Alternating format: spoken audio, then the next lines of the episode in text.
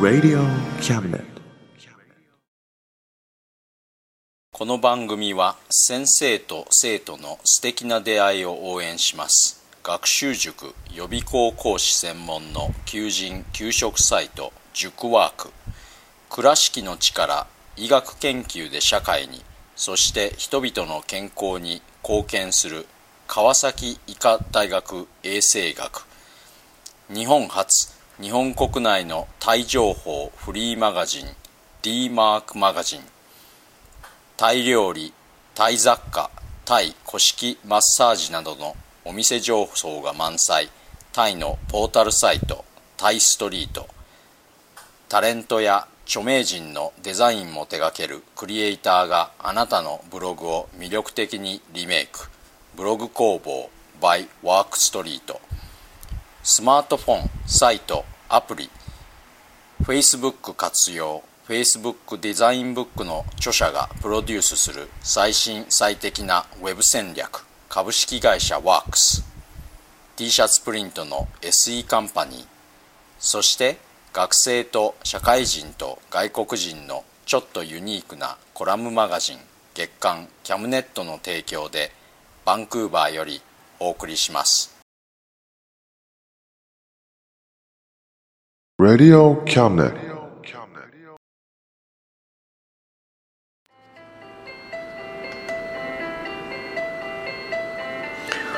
どうも田口です皆様いかがお過ごしでしょうかバンクーバーはもう夏ですこれから9月まで心地よい夏が続きます何しろ世界有数の避暑地ですし多分あと数年したら日本に帰ろうと思っているのでバンクーバーの夏思い切り満喫しようと考えています。さて今月も皆様からのお便りから神奈川県相模原相模相模原市って読むでしょうね、えー会社員の美穂さん。数多い番組の中でこのラジオが一番好きです。心が落ち着くというか平常心が取り戻せるような応援しています。ありがとうございます。心の落ち着き平常心大切だと思います。僕はというとジョギングとかご飯を味わって食べる時とかそういう機会を通じて心の落ち着き平常心をつかむように心がけています。ジョギングはきついのとあと50分くらい走るのでどうしてもいろいろなことがそぎ落とされるようなところがあるんですね。ご飯を食べるときはごちそうさまでしたにあるようにいろいろな人たちがそして物がごちそうつまり走り回ってこのご飯が可能になったんだなぁと考えることによって世界の中に確実にある自分というのを実感するというのは必然的に自分をあるべき姿にしてくれるような気がしています。ところで美穂さんってすごくいいお名前ですね。熊本県上増賀郡って読むんですかね。えー、マスマスに白郡ですね。毎回楽しみに応援しています。ありがとう。あ経営さんです。ありがとうございます。励みになります。これからもご愛顧よろしくお願いいたします。新潟県村上市会社員のともちゃんさん。憧れの地バンクーバーからの声にジーンと。うん今ちょっと村上市のプロモーションビデオを YouTube で見たんですがあーバンクーバーか村上市かと言ったら僕は断然村上市を選びます。日本海に沈む圧巻の夕日をともちゃんさんは今日も眺められているんでしょうか。羨ましいです。こちらの夕日もいいと言えばいいんですけどね。でも日本海じゃないですね。名もない海です。風雅にかけます。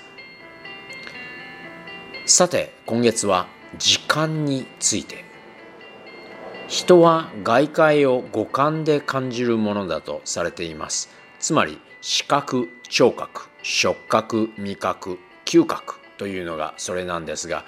実際問題として人は外界を五感を使って直接感じる感じられるものとしては扱っていなくてあらかじめ設定されている知識としての外界を五感を使って感じているような気がします。というのが例えば五感のうちの一つがない人でも五感すべてがある人と同じ外界を感知していると思うからですね。これはどういうことかというと多分五感すべてが正常に機能するとすると外界というのは各々しかじかのように感じられるべきであるというのが前提としてあると思うんですね。五感で知覚しやすいように外界というのをあらかじめきちんと整備したというと聞こえがいいですが空間という概念で外観を知覚してみようというのがその基本構図でこれは外界が一つの箱の中にあると仮定して知覚してみようということになるんじゃないかと思います。僕はずっとそれでみんなと話が合うんだったら外界は箱の中にあってもいいかなと考えていたんですが近年は別にみんなと話が合わなくてもいいじゃんなんて思い始めたからか箱の中にある外界を生きるというのは本当に外界を生きていることにならないんじゃないか。あるいは外界というのを全然満喫できていないんじゃないかと考えるようになりました。その延長線上でたまたま有名な数学者の岡清さんの著作に巡り合って岡さんによるとその空間という概念による外界知覚というのには時間の知覚が含まれていない。って言われるんですね。確かにそう言われてみると五感だけでは時間は感知できていないと僕は思います。時計や太陽や月の動きなんかが時間じゃないのかという話もあったりしますがあれは空間で実のところ時間を比喩として表現していると岡さんは言われます実際に時計よりも時間が遅く流れたり早く流れたりというのは日常茶飯事的にあってそれは僕たちが間違った時間の把握をしているというよりは時計の方の時間に無理があるというのが正しいんじゃないかと思います。じゃあ時間はどのように知覚されるのかというと第六感とか直感とかはたまた仏教の何たら式なんてことを言うとちょっと話がややこしくなるような感じがするのでそれは避けてまあどのようにかはわからないけれど時間は確かに知覚されていると考えるのが妥当かなと思います。なぜどのようにかがわからないかというと先の時間の空間的比喩表現の話でもあったように僕たちは空間でしかどのようにして時間を把握しているのかというのを説明する術を知らないということがあるからじゃないかと思います。説明する術がないというのは考える術がないというのと同じことでこれはつまり時間というものについて考える術を知らないということになりますね。まあ空間があればそれでいいと思われる人もいるかもしれませんがこの空間の中にあるのは物質だけということになりますからそういうのはまさに物質主義なんてことになりましてこれはこ言葉の響きからして良くないですね。では空間あるいは物質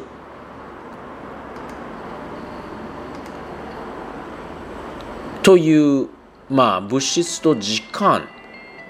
というのとどちらが重要かというと僕は時間だと思うんですね。なぜなら時間がないと空間なんて意味をなさないし空間がなくても時間は流れるかなと思うんですね。というかこういうふうに言った方がいいかもしれません。時間の中に空間が含まれるのかあるいは空間の中に時間が含まれるのかというと直感的には空間は時間の中にあるような気がしませんか？あるいは空間内で起こる実象なんていうのは時間。つまりタイミングによって様相をコロコロと変えますが空間が時間を牛耳るなんてことはまずありませんね。例えばタイムマシンとかで過去が未来になっちゃうとかそしたらなおさら対極的には時間を軸にして世界を捉えるのが正解かなと思います。でもそれが具体的にどういうことを意味にするのかということについてはこれから少しずつ勉強していこうかなと考えています。今月も最後までお付き合いいただきありがとうございましたそれではまた来月お元気で。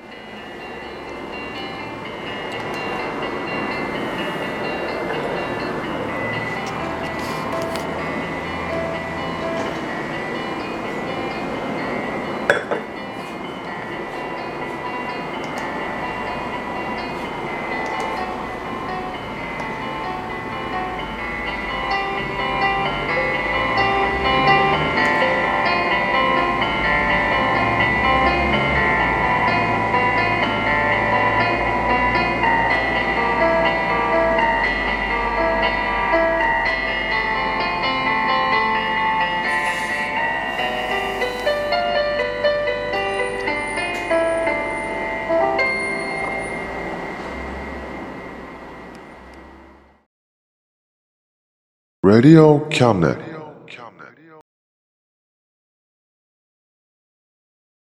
この番組は先生と生徒の素敵な出会いを応援します学習塾予備校講師専門の求人・給食サイト塾ワーク倉敷の力医学研究で社会にそして人々の健康に貢献する川崎医科大学衛生学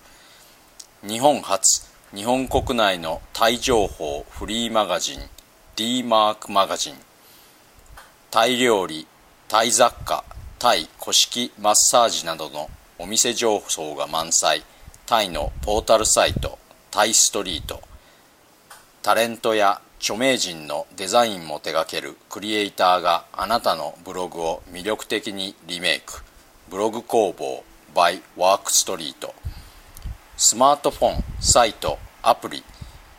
Facebook 活用、Facebook デザインブックの著者がプロデュースする最新最適な Web 戦略株式会社ワークス